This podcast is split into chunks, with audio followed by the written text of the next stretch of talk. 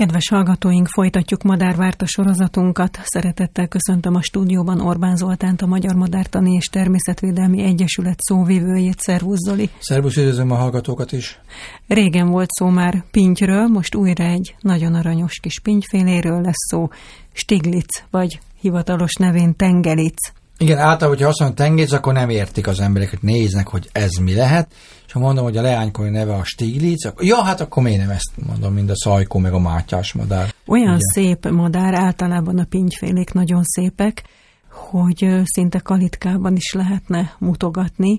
Piros arca van, ilyen állarca, amit fehér, majd fekete keret szegélyez, narancsos melegbarna háta van, a szárnyán élénk sárga minta, fekete a szárnya vége és a farka, fehér pöttyözéssel, vagy ilyen fehér foltokkal, tehát igazán dekoratív madár, és hozzá egy ilyen vastag pintycsör társul.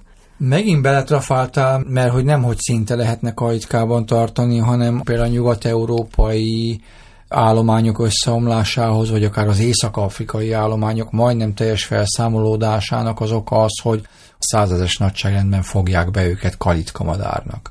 Mert hogy annyira, tehát ugye a pintyek valóban nagyon színesek tudnak lenni, és még ebben a nagyon színes bandában is a, a tengelic az ott van a top 5-ben, tehát egy, tényleg egy hihetetlenül színpompás madár, óriási elterjedésű területen, Eurázsia és Észak-Afrikában, tehát Marokkóban is például fészkel.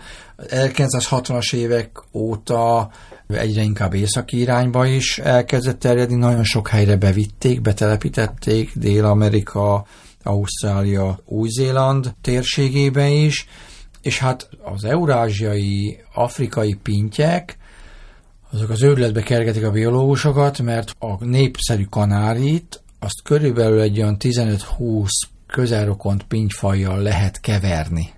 Többek között így lehet bevinni például formát, alakot, de főleg színt a tenyésztett kanári állományokba, és ezen belül az egyik leginkább kedvelt madár, épp a színpompája miatt a tengelic. És akkor egyszerűen befognak illegálisan tengelicet, berakják a kanárival együtt, és akkor gyakorlatilag így lesznek hibrid fiókák. Ugye Magyarországon, Nyugat-Európában olyan sok helyen a vad állomány védett, de tenyésztett madarat lehet forgalmazni, árusítani, Tengelicet tartani. is tényleg? Igen, Én tehát ugye az az, hogy mondjuk szerencsére. valaki kap engedélyt tengelic tenyésztésre, ugye az ornitológiai gyűrű be van vágva az oldalán. Azt rá kell tenni a madár lábára, bármikor megfogom 36 éves korában a madarat, azt rá tudom tenni, összezárom. A tenyészgyűrű az máshogy néz ki, az zárt, az olyan, mint egy karikagyűrű, és azért hívják tenyészgyűrűnek, mert a fióka, amikor ki kell a tojásból, egy nagyon rövid időintervallumban néhány nap pont olyan vékonyak még az ujjai, hogy azt így összefogva rá tudom húzni ezt a zárt tenyészgyűrűt számmal, kóddal, mindennel, és amikor rátettem a fióka lábára, mondjuk három nap múlva nem tudom roncsolás, tehát a gyűrű szétvágása nélkül ö, levenni, és nem is tudnám rátenni. Így lehet igazolni, hogy az egy tenyészállomány. De most Nyugat-Európában nagyon sok helyen a tenyésztett tengelic tartható kalitkában, és tovább szaporítható, igen ám, csak hogy, hogy onnan szolgálják ki ezt az igényt. Hát például Észak-Afrikából, vagy a mediterrán, európai mediterráneumból, ahol sokkal vagy lazábbak, vagy nem tudják betartatni a szabályozást, és akkor elárasztják a piacot. Ugye Magyarország ilyen szempontból is nagyon felvilágosult a, a törvényi szabályozásunk, éppen a fekete kereskedelem megakadályozása érdekében Magyarországon tenyésztett tengericet is tilos tartani, és nagyon gyakran megkérdezik, hogy azt mondjuk, hogy itt van mondjuk a tengeric, a magyarországi állományt 400-420 ezer párra becsüljük. Sok hogy akkor miért nem lehet befogni kajtkába? Hát éppen ezért, mert ha Magyarország ezt a fajta védelmet felpuhítaná, vagy megszüntetni, akkor a fél világ Magyarország jönne lerabolni a mi állományainkat, és pont az észak-afrikai példa mutatja, hogy az egyik leggyakoribb fajnak tekinthető madár is tíz éven belül gyakorlatilag kihalás szélére kerülhet.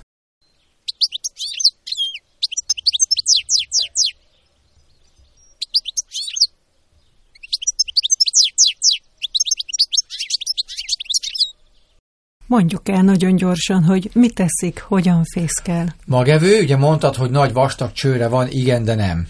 Tehát általában a magevőknek a csőre nagyon erős kópos, és tényleg a vége is nagyon vaskos. Most ezzel szemben a tengeric egy specialista, bár magtörő, maghántoló kúpos csőre van, de a vége mikrocsipesz pontosságú vagy vékonyságú. Ez azért van, mert a tengeric kistermetű madárként nagyon jól meg tud állni az árokparti magaskóros gazosokon. És például a bogáncsféléknek a fészek virágzatából a porszemnyi magokat ki tudja szedni.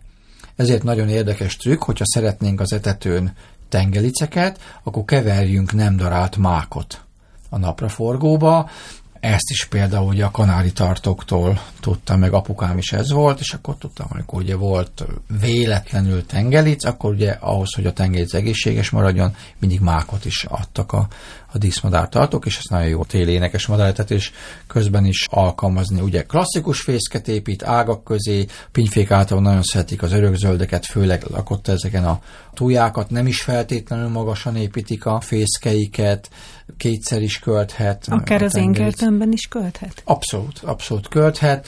Nagyon magasan is fészkelhet, nagyon szeretik például a pinyfégi a tengeric is, a csicsörke is például ezeket a, a lakott területeken népszerű gömb, például gömbjuhart mert nagyon sűrű a lombozata, nincs nagyon magasan, de ott nagyon-nagyon jól észrevétlenül tudnak költeni.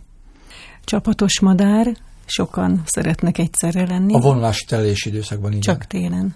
Igen, mert ugye általában a pár védi a revérjét, tehát ők nem kolóniában fészkelnek, mint mondjuk a csérek vagy a sirályok, a költési időszakban szoliter párként élnek, tehát a hím és a tojó is védi a területét, de amikor aztán kikelnek a fiókák, és jön az ősz vége a költési szezonnak, akkor hatalmas csapatokba verődnek. Valószínűleg egyébként ez a nagyon feltűnő mintázat is, különösen a szárnyon, ezek a szárnycsíkok, szárnytükrök, ezek ugye nagy csapatok esetében hihetetlen jól jönnek, mert amikor fölrepül több száz, több ezer, több tízezer madár, ott ragadozó legyen a talpán, ami ki tud egyet nézni magának. Tehát valószínűleg ezért alakult így.